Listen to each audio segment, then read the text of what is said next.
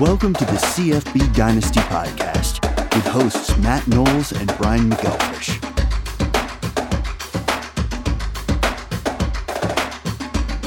Hey, everybody, welcome back to the CFB Dynasty Podcast.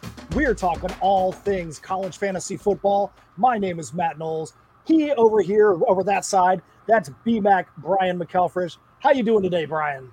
Yo, I'm doing great. Just here in the uh, Searchalytics office, and uh, super stoked to be a day away from people coming over from the home league, uh, getting ready to watch uh, some great games tomorrow night. So you guys might be wondering why was there no podcast last week? We diligently tried to make it happen, but last week BMAC was out there on vacation. He was out there uh, fishing. Were you in Key West? Uh, Key Colony. It's about an hour north of Key West. I hadn't Okay. been to the Keys in a long time. It was more of a a business trip and uh, just kind of doing some some planning and things like that for the new year for Searchalytics. But uh, it was fun. A little bit of seasickness, but other than that, it was it was a lot of fun. Caught a bunch I of was, uh, mahi. Or Oh, did you catch a lot of mahi? So you guys eating Yep. fish all week? yes, all week. Good, good, good. Well, I was uh, I we did the trip to GeekCon last week. It was uh, it was uh, was it last week? Man, I don't even know anymore. Two weeks ago. Two weeks ago. Yeah. Why we didn't have a podcast last week? Uh, we did the uh, GeekCon festival in Shreveport, Louisiana. Um, myself and a lot of the guys from Scout Comics actually drove up from Florida, which in theory sounded like a good idea, but um, it was 16 hours up, 18 hours back.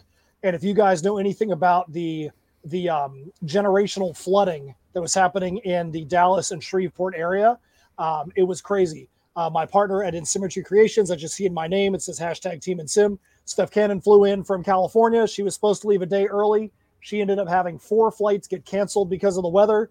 And you know you're not in a good spot when you're sitting outside your hotel and the Weather Channel Weather Channel van rolls up. The crew pops out and they do a interview with you because of how bad the weather is. So um, I, I don't know if having a Weather Channel interview was on our uh, was on our bingo card, but we actually can can check that one off now. Anyway, that's, awesome. why. Anyways, that's why we weren't here last week.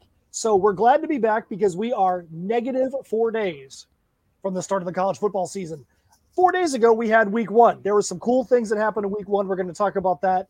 But the thing that you guys care about is one day from now, the college fantasy football season starts, and we are all super stoked, super excited about that. BMAC, tell them how excited you are about college fantasy football starting tomorrow. So stoked. So setting lineups is a blast. Oh, I'm I'm really excited. We'll be doing uh DFS stuff. Uh, we'll talk about it a little bit later on the pod, but yeah, getting all the DFS lineups set up and we're collecting that data, building something that we think will be pretty cool that we'll show you on the podcast a little bit for those of you watching on YouTube so you can kind of check it out behind the scenes a little bit. But yes, college football. Uh, be taking my five year old up to the swamp on Saturday for Utah, um, the two and a half point favorite against the Gators, and uh, just so stoked to be watching Thursday night, Friday night, all day Saturday, and then live Saturday night, then Sunday night and Monday night. Can't wait. How you feeling about uh your boys, the Gators, against Utah? That's a pretty big matchup for them, week one. It's a big matchup, and Utah is someone that you know I've followed. Obviously, being in fantasy football, you follow all these teams. There's someone you respect as a program where they are good year in and year out. It's one of those like fantasy defenses that kind of surprises how good it is, how often they were in the top 10 and it's cool to see like what Kyle Whittingham has done and and built as they jumped into the Pac-12 and now they're they're like the premier team. I think they're tied with USC for odds to make the playoff or odds to win the conference or something like that. So um, Utah is so good. O line, D line, um, great running backs, They got a uh, returning quarter- quarterback, quarterback on the rise, no pun intended, and Cameron Rising. right. And uh, so it's going to be a tough, tough matchup. One of the things that I don't know because I haven't like traveled out there to Utah. I plan on doing that next year. Is what's the difference going to be like? Who has the the better advantage in terms of weather wise? Is it the Florida humidity, which if you haven't been in the South, don't even think it's it's nothing because it's definitely something. And then um, out in Utah with the the elevation change and all that, like I don't, I really don't, I haven't experienced that. I haven't really done any mountain climbing or anything, so it's going to be interesting to see how the players handle that. But I think that's going to be more on the offenses and how they produce. Like if if Utah or Florida, if one of them is able to kind of dictate the running game and control the clock and and really have a big advantage on the number of plays that they run offensively, I think the other team, whoever that is, is going to be the one, you know, cramping late in the fourth quarter. And that's a really good point that you bring up. Um, when we were out there in Shreveport, we were walking from our hotel over to a restaurant for dinner. It was five o'clock, six o'clock at night. The sun was out. And walking over to the restaurant, I was turning around to one of the guys and I was like, I'm not sweating at all. I don't even understand this. This doesn't make any sense to me. I'm like, my body doesn't know how to react to being able to walk outside from the hotel four blocks away to a restaurant and there was not a drip of sweat on me. In Florida, you think about walking outside and you're drenched. Yep. So you have to, that's a really good point about uh, you know, will the guys from Utah be able to handle the ridiculous, horrible, disgusting, absolutely insane humidity that happens in uh, in this area at this time of year? Yeah, and the swamp used to actually be some sort of swamp grounds. It's like below the the level of normal land around there. It's um you know that's how it's got it got its name. But anyways, um it'll be fun. Uh the the energy will be insane. And then there's a, a it kind of sucks that uh, all another really big live game, uh, Ohio State Notre Dame, is happening at the same time. So I'll be coming home late, and then I'll watch that game. So what time is your uh, what time is your game on Saturday? Seven o'clock. Man, they they could have had that thing earlier. You really could have uh, taken advantage of that humidity. That's how they used to do it with Spurrier. He would always have those teams come from, you know, out of the South and have it at noon. My boys, NC State, get to play uh, cross state rival ECU at noon on Saturday. There's so many people that are that's that's basically like the uh, the the fashionable pick to pick the upset, saying ECU is going to get that game. And there's that's a it's a good rivalry, good history. But I really hope my boys can uh, pull it off. NC State has got a uh, a known history of disappointment when it comes to uh, being ranked high and everybody talking high about them. They've got the number one ranked linebacker in college football in Drake Thomas, which is insane. Uh, part of the number one linebacking crew in the country. Uh, and they've also got the uh, preseason ACC Player of the Year and Devin Leary on offense. So uh, let's hope that they can uh, live up to these expectations. Because as an NC State fan, you know we all want to do it for Pinhead, my late brother. Come on now, do it for Pinhead, NC State. We need you. Absolutely. So, uh, yeah, right, there's so, going to be some disappointed people. Hopefully, I'm not one of them, but uh, I'm not one either. We can't be having Nebraska certainly is. oh, Nebraska. That's right. That brings us to our our first section. We want to talk about. Let's. We're going to talk about what we loved and what we didn't in Week Zero. So you know what? Because you went Nebraska first, we're going to go and we're going to start with what we didn't like in Week Zero. Why don't you talk about Nebraska real quick? So, uh, first of all, I was driving back to Ocala from the Keys and uh, really sadly didn't get to fully soak in everything. We were having some trouble during game day, uh, just not able to stream it, just wasn't working down in the Keys for whatever reason. But once we got to Miami and a little north of Miami, uh, we were able to watch the, the Nebraska game. And the onside kick, Oh, I mean, everyone's going to talk about it, but it, everything just shifted after that. Um, they had a good lead, and Northwestern was able to just control the game after that, running the ball, uh, timely passing, but just running it. And uh, man, Nebraska wasn't the same. That sucked, man. Uh, it, you, I'm not like a, a Nebraska fan, I, but I like to see them do good. They're they're a team that was great when I was growing up, so um, man, seeing them struggle. You just thought Scott Frost was gonna be that guy. Um, it it came down to Nebraska or Florida, and he spurned Florida to go to Nebraska. Um, obviously, that's his alma mater where he played. But dang, just kind of root for him and and just get burned every time. But it's got to be way worse to be a Nebraska fan. Yeah, he, he has probably got the hottest seat in college football right now. I mean, I, I if he performs like that, yeah. I can't see him lasting through the end of the season. I mean, it's not the pros where you fire a coach mid-season, but I, I really can't see him lasting past this season if uh, mm. if he continues to perform the way he has. No, and if you're looking for a date, his buyout goes down in October. So, well, I can tell you the thing that I didn't like about week one, week zero in college in uh, fantasy, excuse me, week one in just college football overall was the ACC's performance. Granted, I'm an NC State fan, so you're not going to hear me saying a whole lot of good stuff about Florida State or North Carolina. They just happen to be the two guys that were playing. I'm going to be objective, but I feel like it took both of those schools far too long to put away inferior opponents. Um, both of those games, um, you had Florida State and Duquesne, you had UNC and uh, Florida A&M. You're talking about schools that are completely inferior to these ACC powerhouses. Florida A&M goes into the game they find out they've got, was it, 26 or 27 ineligible players. They weren't even sure if they were going to play the game. And they went into the game with something like 37 players dressed against a Power Five team. That's the kind of game that should have been like 80 to nothing.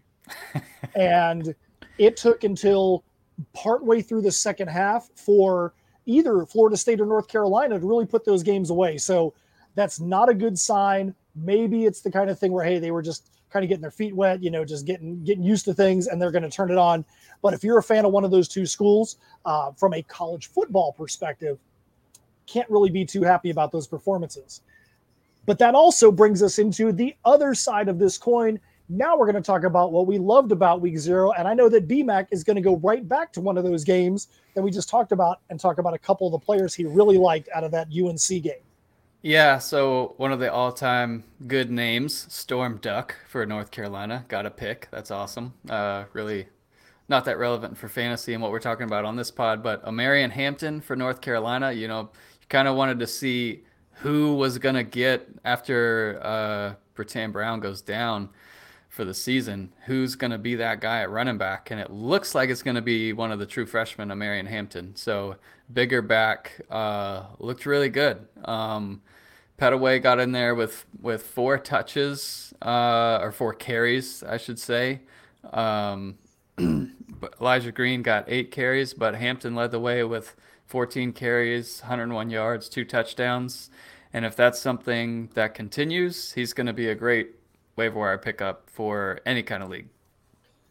One of the things that I really liked, I really liked the way that Vanderbilt came out. Nobody expects Vanderbilt to do anything. Vanderbilt is a bottom feeder in um, not only in regular college football, but you normally don't see a lot of guys from Vanderbilt that are going to be uh, popping in fantasy football either.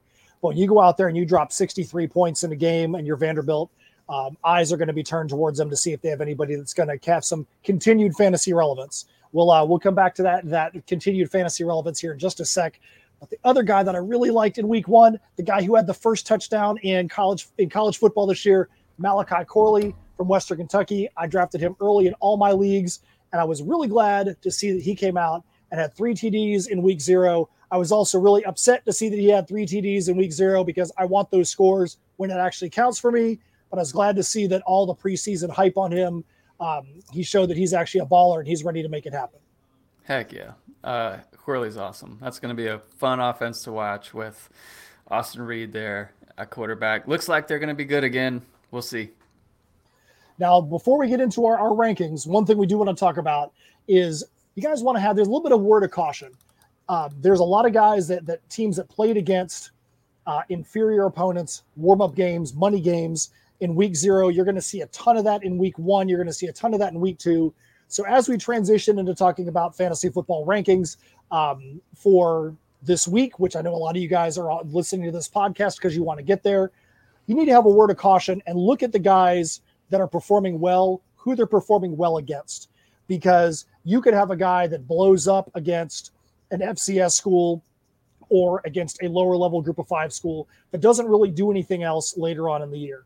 Uh, why is that going to be? They might rest their starters. Their starters might play for only a quarter, and you might have a backup that's going to play for for three or four quarters in a game, and um, you know they that might not be indicative of the kind of playing time he's going to have or the kind of performance. So always take a look at who those opponents are early on, and make sure that if you're going to go invest in a guy, that you're not investing in a guy that went out against Duquesne and blew it up, or Austin Peay and blew it up. Um, make sure that you're investing in a guy that has an ability to continue that kind of performance as the season goes on. Um, BMAC, before we got on the podcast, you brought up a really good point about uh, the way that we operate in our home league and the CFB Dynasty League. Um, I'll let you talk about that and our, our limited pickups that we have and why that's super important when it comes to guys like this. Yeah, so for most leagues that I've been a part of, kind of around the industry, you get unlimited pickups and uh, waiver wire pickups, and that's great. So you can take a guy like a Marion Hampton now, and it doesn't really hurt you, especially if you have a big roster. But one of the biggest things to make fantasy uh, competitive and fun, and really, I, I honestly think it's why my or our league, Matt, has lasted. You know, we're in year 15 now. Um, it's because it doesn't really allow for just those guys that hunt the waiver wire to totally dominate. So limiting the number of waiver wire pickups you're allowed to make during the season, which ours is pretty extreme at three. Um, but uh, you also only get three cuts during the during the uh, off season. So limiting that kind of stuff is a good way to make you kind of wait. You kind of got to take people with lower risk and how you get lower risk is you get more data. So you you might want to wait two or three weeks and really see that okay, Marion Hampton is going to be that guy at North Carolina. But uh, that's that's really a good way to kind of set up the league um, and just not let you know, it, it devalues the draft so much if you just have, uh, you know, unlimited waiver wire pickups. And if you're somebody that's coming over and you're, let's say you're a newbie and you're watching this podcast, listening to this podcast, and you're used to playing pro fantasy football, you're never going to have guys on the waiver wire that are going to go for 500 yards and seven touchdowns uh, on a weekend as a, as a quarterback. But you're going to have that happen on a regular basis in college fantasy. So if we had – unlimited waiver wire pickups, everybody would have a 500 yard, six touchdown quarterback every single week. And it's just, it's not about how you drafted, like BMAC said. It's not about how you construct your roster. It's about who can go out there and just poach from the top of the waiver wire each week. So it really makes it where if you have a bad draft, and I had a bad draft a couple years ago, um, you're really having to uh, to work whether it's the trade, whether it's trades, which hasn't been me on the trading side for the last couple years, but you're having to work work your uh, your in season picks, which are as, as more valuable we think than a first round pick in the draft. Um, because with only being three, that means in a 12 team league, you're only picking up 36 guys across the league all year. And there are far more than 36 guys that are performing at a high level. So if you don't get one of those guys, I can tell you right now, one of the guys that I picked that absolutely killed me a couple years ago was Caziah Holmes for Penn State. He just transferred to Florida State. I dropped him in the offseason. If he goes to Florida State and he goes off, I'm going to be super mad because I let him go because Caziah Holmes did nothing. And I yeah. wasted a waiver wire pickup on him. So that's one of my three pickups in the year went to a guy that did nothing. And I could have had a I could have had a quarterback. I've, I've also picked up Davante Adams, DeVonta Smith. Those guys both came as waiver wire pickups in season with one of those three picks. We've had some huge guys like that in our league get picked up. So I agree with the the thought that if you have limited pickups in a college league, it's really going to make people have to think and really value the draft, trades, and in-season pickups pretty much equally.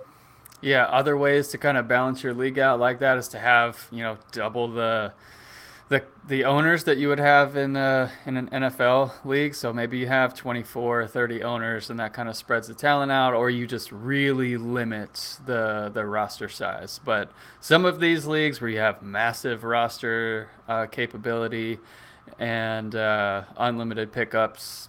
Um, but yeah, it's it's not as great. But let's get into news and notes, and then we can get into rankings. Let's do Absolutely, it. let's do it. News and notes.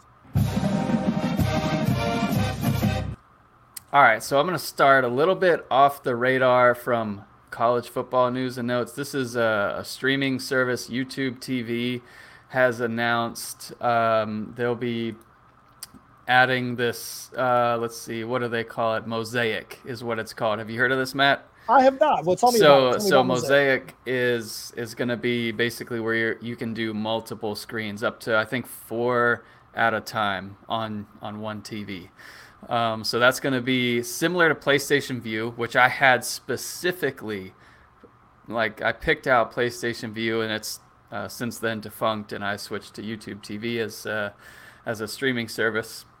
but it had you could watch three games at once, and I don't know what else this like picture. It's not really picture in picture. It's like a a true split screen. I don't know what else this is good for other than sports, but uh, this is right up our alley. Uh, really hope this launches soon, but you'll be able to do yeah. It's gonna you're gonna be able to split your your feed into four screens and watch you know four different games at once.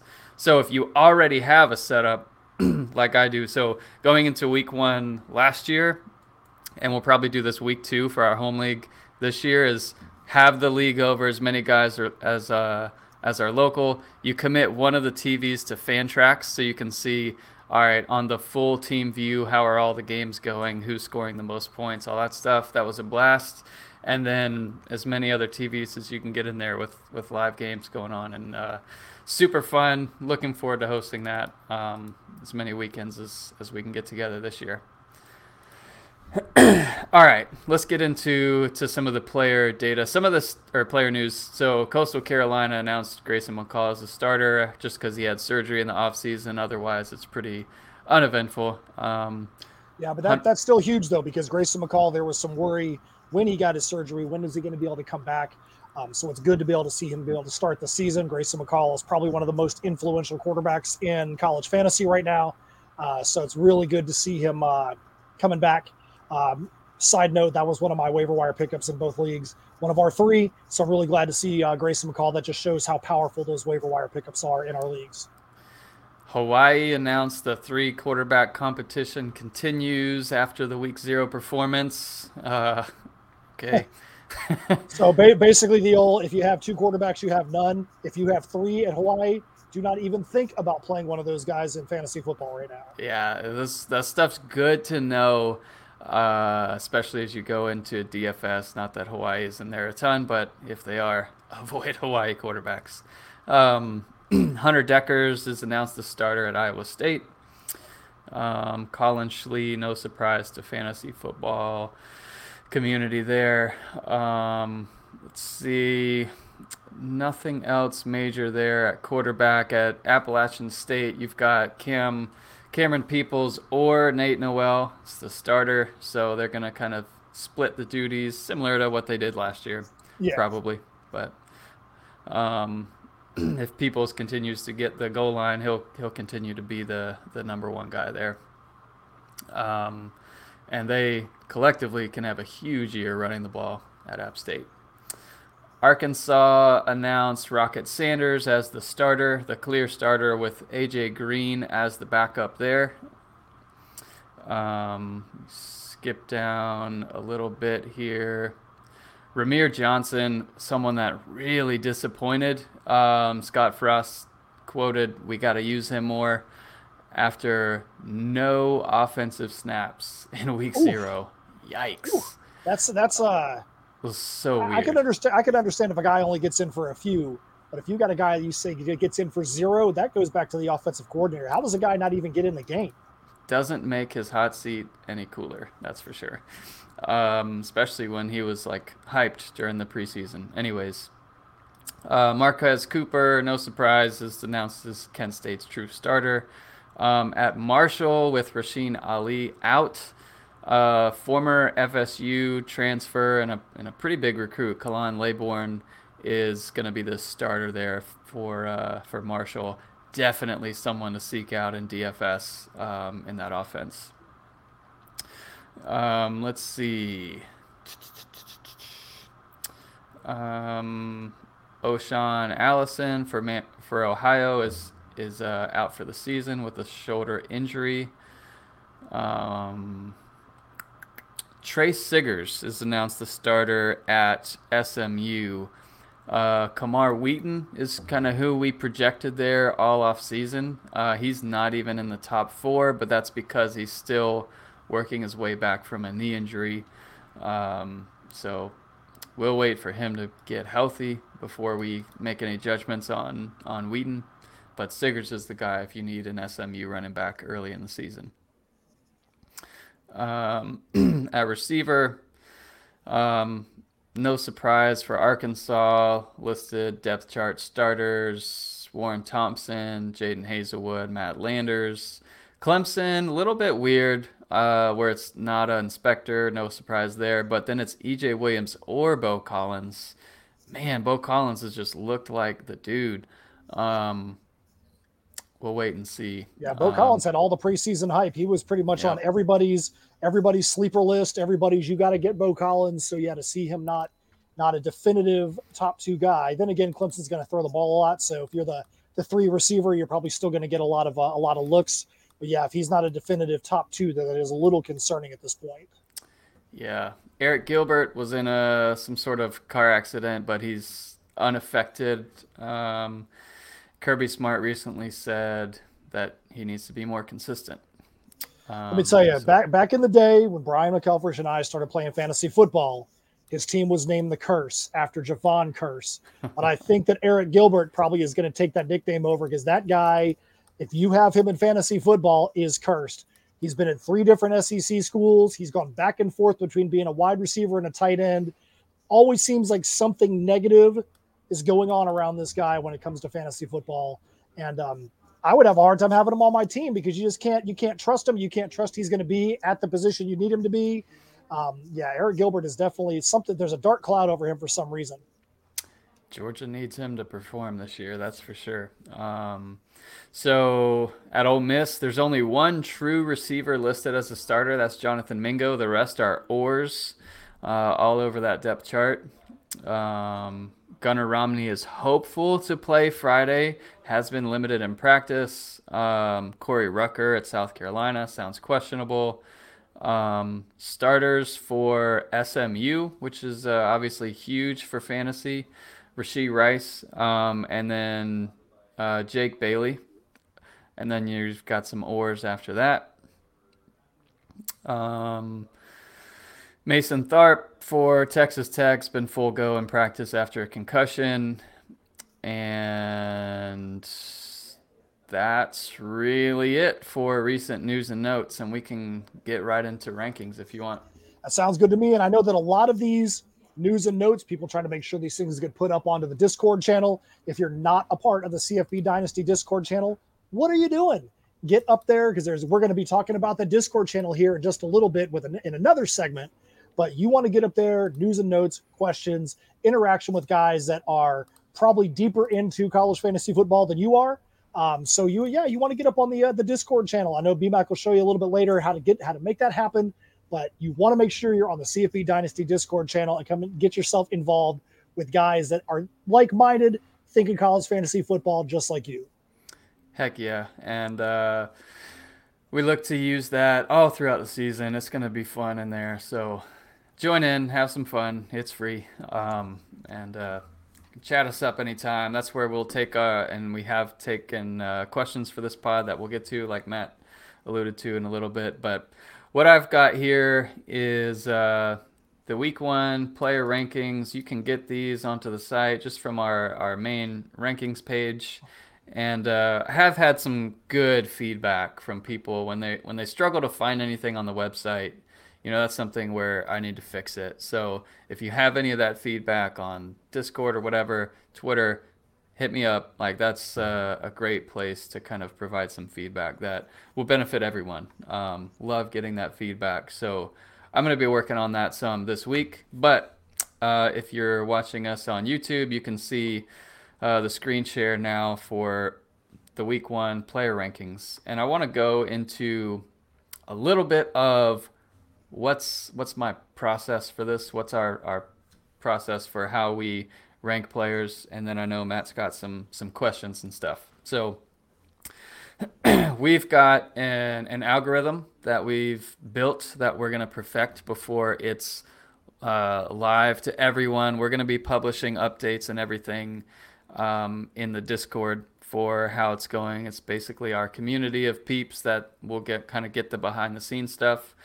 Um, but the the vision of this is to take basically everything that I do and uh, take my any biases that I have out of out of the equation And so it's to like the algorithm's to understand all the year to date data for like a given player, you know, like what percentage of the the offense is this receiver, whatever, and kind of take that year to date data. It's going to look at the Vegas metrics. Um, primarily, it's going to be the spread of the game paired with the over under to kind of understand against the opponent coming up this week, um, you know, what is likely to happen? How many points will, you know, Alabama score this week? Um, this really came in handy for me looking at the Vegas metrics a couple years in when I was like, hmm, it's weird that, you know, kind of Tulsa would splash and then they would fall off. Like, how, how good is it really just for these smaller school teams understanding from a Vegas perspective or using those Vegas metrics to understand how many games are they going to win? How good is their offense? How good is their defense? This is really what gave me a competitive advantage early on. And I, I, want that to be, you know, for everyone that signs up for CFB, I want you to, to use the same thing. So I try and present that data here um, where you can see now I've got Caleb. Oh, real quick before I get into that, we're also going to be tying in when the algorithm launches once statistical significance is reached, probably week three or four. Um, that means basically we have enough uh, data points to be able to comfortably say, okay, this guy is, you know, X percentage of the offense, blah, blah, blah. It's also going to tie in a weather API where, um, you know, if, if it's going to be a downpour in the swamp uh, this weekend, just for example, um, then passing games are going to be affected negatively, and our algorithm's going to do that. Um, you know, maybe running games are affected positively. Blah blah blah. That's that's all going to be taken into effect um, by the algorithm once that launches. But for now, it's all manual. This is my process where I take all the player data, year-to-date stats, all that stuff, and I present it here. We'll have uh, trends. So I, I like to include the previous three weeks because that's kind of where you'll see, um, you know, okay, this player's really taking off. He's he's starting to get uh, to consistently trend higher than his, uh, you know, fantasy points per game year to date. That kind of stuff is great data uh, to pick up on trends and know kind of who to trade for, who to get rid of, and who to pick up on the waiver wire, and then ultimately who do you start in your lineups. And so, one real one real quick point as Brian continues. If you're somebody's like, oh man, let me go up to the CFBDynasty.com website so I can check this out. What you're looking at right now is only available if you are, are signed up and registered through the site. If you go up there as a non-member, all everything that's at the bottom of the screen that's blacked out is uh, is not going to be available to you. Right. So it behooves you to get your butt up there right now because getting college fantasy football information is not as easy as you think. It's not like the pros. So if you want to have that competitive advantage, get your butt up there, sign up for cfbdynasty.com so you can have access to this. So each column will have obviously QB1. So I've got Caleb Williams as our you know top start for this week. Uh, just list his team there, uh, his year, so that you can kind of like if you're scouting out freshmen, you can use the filter here to find just freshmen uh, kind of thing. Um, but we don't have the full, you know, 130 or, you know, preseason like 200 or 300 quarterbacks that we had ranked. They're not all here. We just do the top 40 quarterbacks, top 50 running backs, 50 receivers, 25 tight ends. Um, so you'll see the opponent, what time they're playing, and typically you just see lines right now for fantasy points and fantasy fantasy points per game. That's all going to populate every week uh, from here on out. and then you get into the Vegas metrics. So we use the spread. So USC is favored over Rice by 34 points. And with the over under 63 and a half, we take that and just count it as that's the total number of points that will be scored in the game um, as estimated there by the over under and then USC is favored by 34. So we've got a little formula that says, okay, USC based on those metrics, will score 48.75 points. Rice is going to score 14.75. And you can kind of gauge all right, is that, uh, you know, you want, obviously, in fantasy points, you want offenses that are going to score really high. And that's why you're going to see like Anthony Richardson, who might, if he lives up to his potential, he might uh, be ranked pretty high in some games because he fact he figures in to be a high percentage of the Florida offense, but against Utah's really good defense, the over under is low, and I don't even know if he makes our top. I don't, I don't even. 40. I don't even think he did.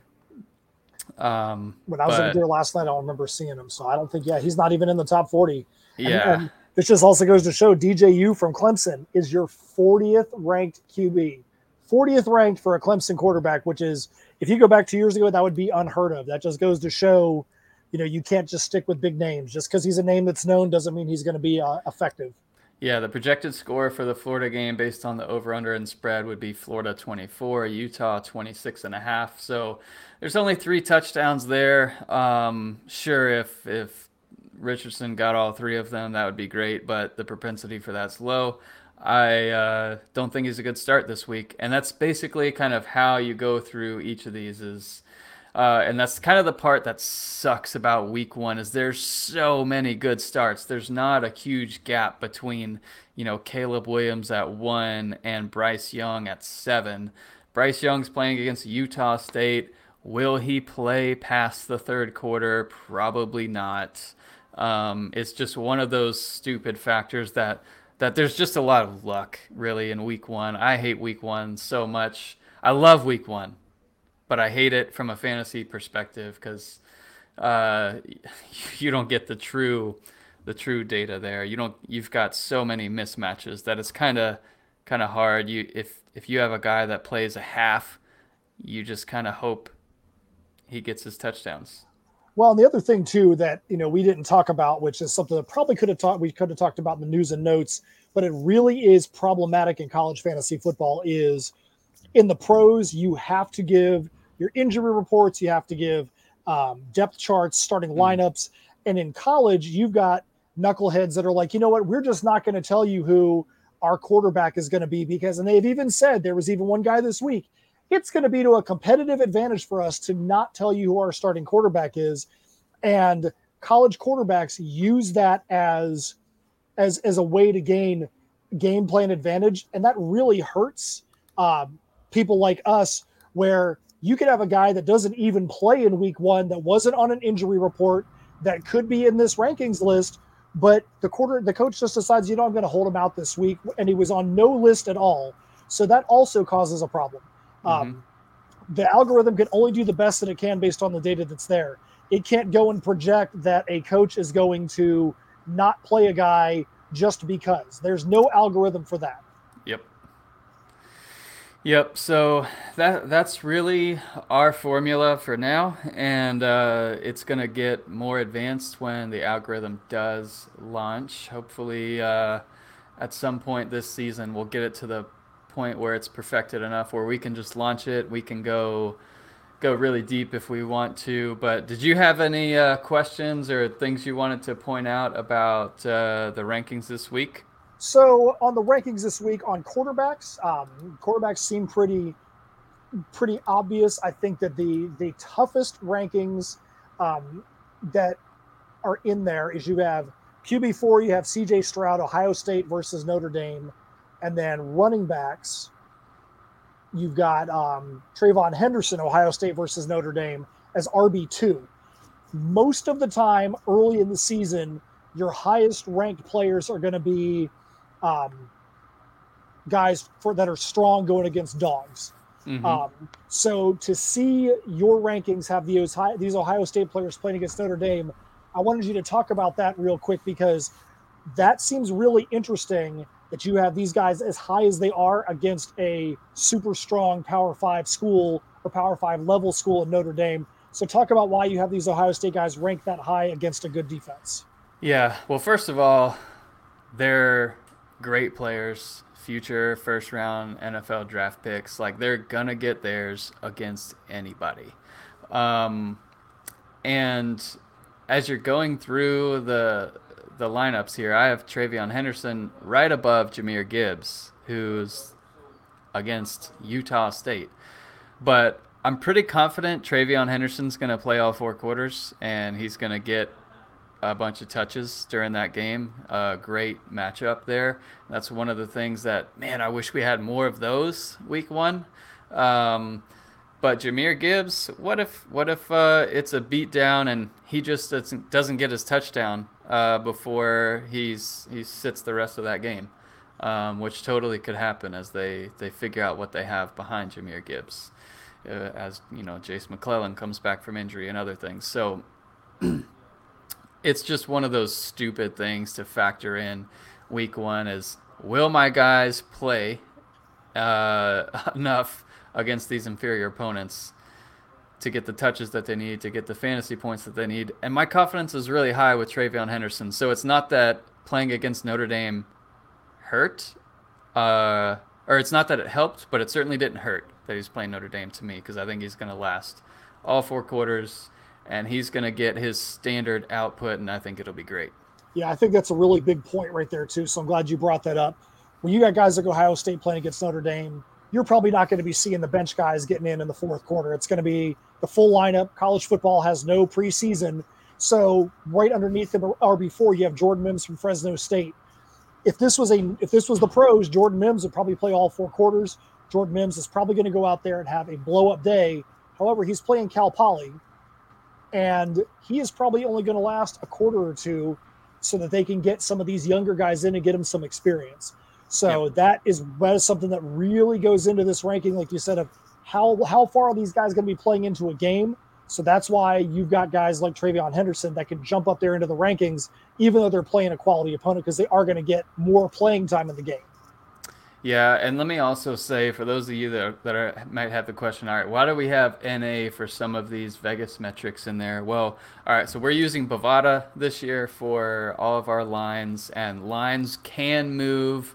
Uh, these aren't live connected like they will be when we have the algorithm, um, you know, launching with an API to these these different metrics that will move uh, throughout the week. Um, so I put this together ASAP.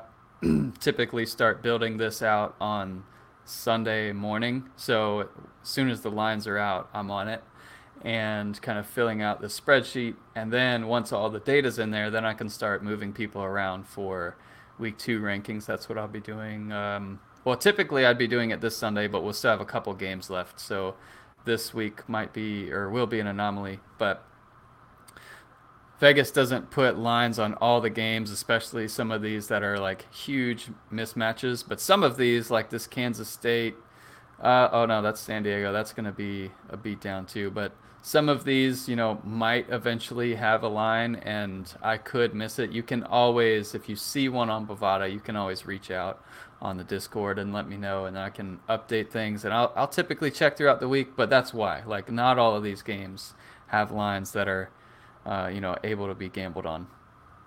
So for those of you guys that are listening, or those of you guys that can't see the screen, uh, BMAC, I think we should probably just go down, give them the top five guys at each position, so that that way they know what the rankings are. So we'll start with quarterbacks. Why don't you just list off the uh, the top five guys there? We don't even have to really talk through them, just so they yep. know the names if they got them on the list. Give them your top five guys um, at quarterback, and then I'll do running backs, and we'll go from there. Yeah, so we've got Caleb Williams for USC at number one. Their opponent's Rice on Saturday night. The spread is 34, so the projected score 48.75 to 14.75 in favor of USC. Um, we've got uh, Tennessee's Hendon Hooker at number two uh, this week against Ball State Thursday night, 7 o'clock. So we'll be watching that one tomorrow night. Uh, this the projected team points for Tennessee is 50.75 uh, to 17 for uh, Ball State. And then we've got Will Rogers at QB3 for Mississippi State. They're playing against a tougher opponent, Memphis. So that should be a battle into the fourth quarter with uh, 35 to 21 ish um, points uh, scored there. And then CJ Stroud for Ohio State playing against Notre Dame. It's a 17 point favorite uh, for Ohio State right now. basically 38 to 21 um, is the projected final score there. And then I've got DTR, Dorian Thompson Robinson for UCLA at QB5 against Bowling Green uh, with a 24 point spread there in favor of UCLA. So 41 to 17 ish is the, the final score there. All right, going down to running backs. Uh, CFB Dynasty has got Bijan Robinson as the number one, as RB1. They're playing against UL Monroe Saturday night. Uh, over under is uh, it's a 38.5 spread, and the uh, over under 66.5, which means it's projected to be about a 52 to 14 game. That's probably going to be a lot of it on the shoulders of Bijan Robinson. Uh, RB2, TreVeyon Henderson, Ohio State versus Notre Dame Saturday night. Uh, 58 points is the over under. Uh, so again, you're looking at how much time is he going to be on the field? Probably going to be all the way through the end of the game. Uh, so you're probably going to get a lot of points out of TreVeyon Henderson. Uh, RB3 is Jahmyr Gibbs, going to be in his first game with Alabama after transferring over, uh, playing against Utah State. So Jahmyr Gibbs could be the the boom player this week uh, in his first game in the uh, playing there for Alabama. Jordan Mims for Fresno State taking over for Ronnie Rivers. Um, Jordan Mims actually was able to put up tons of stats with Ronnie Rivers still on the team. Uh, now he gets to be the the single guy at Fresno State playing against Cal Poly uh, tomorrow night at 10:30. So uh, Jordan Mims is probably going to blow it up, but he's also probably going to blow it up until the end of the first half, and then he's going to be sitting on the bench. Um, and last but not least, uh, RB5 Deuce Vaughn for Kansas State playing against uh, San Diego, not San Diego State, but San Diego. right. So um, that's a key. That is probably going to be a complete beatdown. How long will he be in the game? Uh, not even a point spread out there for that game right now on the uh, on the CFB Dynasty site. So um, yeah, that's one of those. Can he get his points early? Because if he if if there's a bunch of passing touchdowns early, that could mess him up in fantasy because he may not even be in the game past the second quarter. Yep, for sure. And um, wide receiver one this week, Jackson Smith-Njigba for Ohio State. Uh, no surprise. We've gone over that game a few times now. So let's skip over to uh, wide receiver two, Jordan Addison for USC, last year's Biletnikoff winner. Um, we've gone over that spread. Should be a beatdown for USC over Rice. Another one that we've gone over, Cedric Tillman, um, wide receiver three for Tennessee um, as they play ball tomorrow night. And then we've got Xavier Worthy for Texas. Uh, Quinn Ewers is, is up there. He's in our top 10 quarterback starts for this week. Um, but Texas against UL Monroe should be like a 52 and a half to 14 ish score. And then at wide receiver five, one of the, the guys who took off at the beginning of last year from Fresno, we've got Jalen Cropper against Cal Poly there. That's going to be a beatdown. Hopefully, he gets his in the first half too. Going down to tight ends, you got Brock Bowers from UGA as tight end number one playing against Oregon uh, Saturday. Tight end two, Benjamin Yurosek, Stanford versus Colgate. Again, how long is he going to be in the game if he's playing against Colgate? Uh, no offense to Colgate, but that's going to be a that's going to be a beatdown game right there. Has the potential to be. Sam LaPorta from Iowa playing against San Diego State. Uh, then tight end four, Michael Meyer from Notre Dame at Ohio State. We've talked about that game. And then tight end five, Zach Kuntz from Old Dominion. Got a lot of preseason press, a lot of preseason hype. They're playing against Virginia Tech. That's one of those games that's going to be really interesting because when you've got a team that's lower level group of five playing against a higher level um, team that's in the Power Five, those guys might not get their stats early on in the season. I know that there was uh, there was one guy in the wide receiver group that um, was going to mention that is one of those that we want to make sure. Let me see if I can go find him really quick. yeah, people... and normally Kuntz would get the downgrade. He's just such a high percentage of that offense that uh, I think he's going to get his touches. I think he'll be an anomaly, and uh, we'll see how he does Friday night. Yeah, look at that, man. Let me tell you what, I'm not trying to delay. Why don't you go to the defenses? I'll come back and uh, pull up my guy that I was going to talk about for for. I don't even see him on your rankings this week, and there's, yeah, there's a good so, reason why. So. Yeah, no, no defenses, um, no kickers this week. Um, that's one that most people aren't really interested in. We can certainly add them back, and uh, if you have a comment on kickers or defenses, just let me know, and they're easy to add back. All right, give me um, one sec here. I can't believe that I'm stalling like this. Ah. Let's see here. So, Dante Cephas from Kent is the guy that uh, a lot of preseason press, a lot of a uh, lot of talk about him. But Kent State is playing against Washington, Washington State, playing against Washington on Saturday night. So that's a guy that got a lot of preseason press. When you're playing against the team that's that much higher, you might not. Uh, he might not be able to get a whole lot of um, get a whole lot of, of meaningful touches in a game like that. Yeah, Washington and that game's favored by 21 and a half with the over under of 59. So you're looking at, you know, a potential uh, of of basically two touchdowns for Kent this game. Uh, so yeah, not the best week to start your Kent players, but uh, oh, your time's coming because because they're going to be a good offense this year. Oh yeah, that just that just goes to show when you have those group of five guys, sometimes you got to wait a little bit. They might uh might get beat down a couple times earlier in the season, but as the season rolls on and they're playing in their conference schedule, that's when you're going to get crazy action on Tuesday nights. 110 point uh, over under games and uh, really mm, help you to be able yes. to win your fantasy championships. Absolutely. All right. So, so BMAC, do you want to get to quickly to the DFS rankings right now? Is that something we're going to do real quick? Sure. Yes, that's a good idea. Let me throw that back up on the screen for those of you watching. So this is uh, kind of a behind the scenes look at some of the spreadsheets that power this stuff. Not all of these things that you'll see live, but um, I did some formulas to kind of pull in the DraftKings number. Um, so you'll see here. Let me blow this up on the screen a bit. Um, so you'll see the DraftKings number here in, in column N and the FanDuel number in column O. Um, so that you can kind of see, all right, here's our rankings. But then if you're playing in DFS, here's what their value is. So that this is like a, a more statistical way to kind of spot some players that might be undervalued. Yes, we're going to pick them out in an article and have that available to you. And we have to send it off to the Sporting News uh, by tomorrow.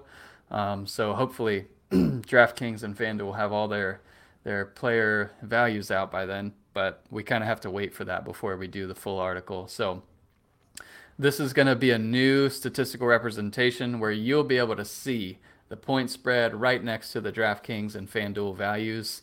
And this is so key for being able able to pick out that you know that three thousand dollar value player.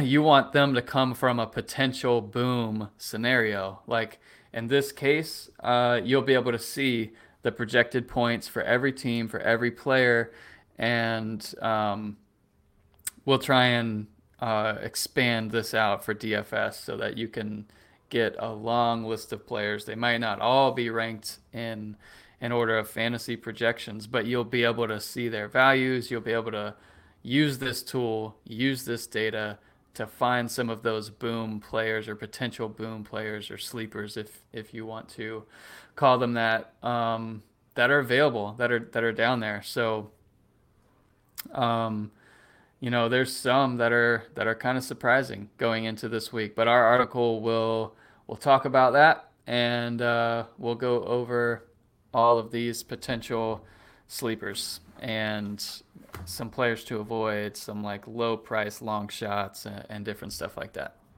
So that'll come out here in probably about a day. Cool. All right, we're getting near the end of the podcast. But we still have a bunch of things to cover. So, in a little bit, we're going to talk about what, how we feel in our matchups in our in our home league. How we feel we have a how we feel in that in that situation. But first, we are going to go to a brand new segment that you guys are going to come to know and love. It's going to be BMAC's Brisket Lock. We want to talk to BMAC every week. He gets to pick a guy. It's not going to be a guy that's going to be at the top of the list, but it could be a guy that uh, he is so confident the guy's going to perform. He would bet his plate of brisket on this mm. guy's performance. Mm. BMAC, who is the guy for week one that you bet a plate of brisket on to have a great uh, performance? Give me Chase Brown um, for Illinois at Indiana this week on the road. Uh, you know the confidence that you have when you start one of those Wisconsin running backs for college fantasy. You know the guys that are the guaranteed starter. It's just a lock. Well, that's how I feel about Chase Brown and week zero didn't disappoint. Um, he was one of our sleepers. We typically had him ranked higher than most, and uh, love Chase Brown. Like he's from you know Bret Bielema's offense. For those of you who don't know, he's in year two now at Illinois, and he used to just run that rock at Wisconsin behind those big uglies, and he's building that O line back at Illinois. And Chase Brown's his running back, so he's going to get his touches. They're going to ride or die with Chase Brown, and I think uh, week in, week out, he's going to be someone you can start. And his value this week on DraftKings is pretty low. Like I'll probably have him in in most of my lineups that he's available. All right, so that is BMAC's brisket lock Chase Brown from Illinois. You guys can tell us in Discord what you think about that. If he disappoints, I want you guys to make sure you give BMAC all kinds of heck about that. tell him tell him the address to send these plates, plates of brisket to. We'll see if he actually does it. But uh, that's BMAC's brisket lock for week one. So before we get to questions from Discord, we've told you guys that we want to answer your questions, and there's a bunch of them out there. Uh, real quick, BMAC, how are you feeling in the CFB Dynasty Home League, your matchup for week one? You are playing against Josh Speed Reed. San Diego State is his team. How are you feeling about that matchup this week? Yes, let me pull that up and we'll we'll break that down really quick before we get to the questions. Um, so I kind of have to go through and reset my lineups. I like to do that after I launch rankings because I've got all that data that I had fresh in my head. But we've got uh, Chevan Cordeiro against Bryce Young. I've got Bryce Young. I like that matchup, but it's one of those that, you know, how long are the players going to play kind of thing. and, uh, at running back, same thing. So he's got Tiyon Evans from Louisville, Blake Corum, and at flex, Chris Smith. And I've got Zach Evans from Ole Miss, Chase Brown, and Will Shipley. So, oh man, I, I think at receiver is where I'll have a good advantage with Rashee Rice, Xavier Worthy, and Kayshon Boutte against Stefan Cobbs, Marvin Harrison, and, and Jalen McMillan. But I, if I had to put a point spread on this one, uh, I would say my team by 28. I think I would probably take that because I feel like uh, I feel like you've got the advantage in this game. Uh, I look at your roster and it makes me sick because that's a really dang good roster. Um, I think it's going to be a good game for you. It all depends on how long these guys are going to be in the game for. Yeah, and I've be, I've felt so good about these games in week one before and just got crushed. So it's one of those things where I temper my expectations just because week one with all the mismatches is just absurd for fantasy. This week I'm going against one of the juggernauts, Mike Dillingham. My team in this league is NC State. His team is North Carolina. Going against one of the juggernauts. His roster is the one that every year you look at and it makes you shiver. Um, I feel like I definitely come into this game as the underdog. Um, it all depends on how much Mellusi's going to get, how many carries he's going to get in Wisconsin this week, um, how many carries Camerun Peoples is going to get. Um, if you remember back to a couple of podcasts ago, or maybe it was even the last podcast, we talked about um, attrition on my team. I lost basically every running back, uh, every wide receiver on my team. Um, the only running backs I had that came back were Mellusi and Peoples, uh, but I had to replace every single wide receiver on my squad. So um, in the draft, I think it was the five of the first six rounds, I went wide receivers. So I feel really good about the fact that I've got Corley, Thornton, Tillman, and Hippenhammer all came onto my team this year. I feel like I've got a, a strong wide You've receiver. You've got the core. advantage at receiver here in this matchup. Yeah. yeah, I feel like wide receivers where I have the advantage, but I do not feel like I've got the overall advantage. I think uh, my biggest thing is going to be that I need uh, I need a Jordan Mims to go berserk at uh, Fresno State and get a bunch of points early to keep the ball out of Jake Haener's hands. Uh, if that can happen, then I'll have myself a shot. Uh, if not, I think that uh, I think I'm going to uh, fall in defeat to uh, to the most hated North Carolina team that's out there. But hey, you gotta you gotta go play the games. You gotta play the games and see who's uh, who comes out on top. So I've got hope. BMAC, if you're going to put a point spread on this game, what would you say? I'd say Dillingham minus 15. I think that's advantage. pretty. I think that's pretty legit. I think that's pretty legit. Yeah. Uh, we'll Just have to see. We'll have to backs. see. Yeah, running backs are but hurt it, it's it's definitely a better game than uh, than me versus Josh. But we'll see. We'll see. So then again, week so if one, anything can happen. So so if you're Josh Speed Reed, I want to make sure that you hear that that B Mac just said that he thinks he's going to beat your butt. He thinks you have no chance. So you better just hand him over the win right now. Yeah. So for as far as the the questions, um, Yeah. we're gonna Questions have from to. Discord. Yeah, we're gonna have to to get through these um, probably on the next podcast because um, it looks like I'm losing some connection here, and I don't want to to end it on a on a silent note. So let's let's tackle these out next week, Matt. Does that sound good? Hey, that's fine with me. So hey, if you're somebody that's out there that has a question on Discord, uh, we got your questions. We had them lined up for today. We're running out of time. We will get to them. Most of the questions are seasonal questions. They're not like what do I who do I start in week one. Yep. They're long shot questions. We'll get to them, and you know what? We'll actually start the next podcast off with those questions. Yep, love it, Matt. Well, hey, thanks, thanks again for joining in, and uh, we appreciate you guys for listening. Absolutely. See you guys later. My name is Matt Knowles. That's Brian McKelfridge. This is the CFB Dynasty podcast. See you on uh, next week after we have week one.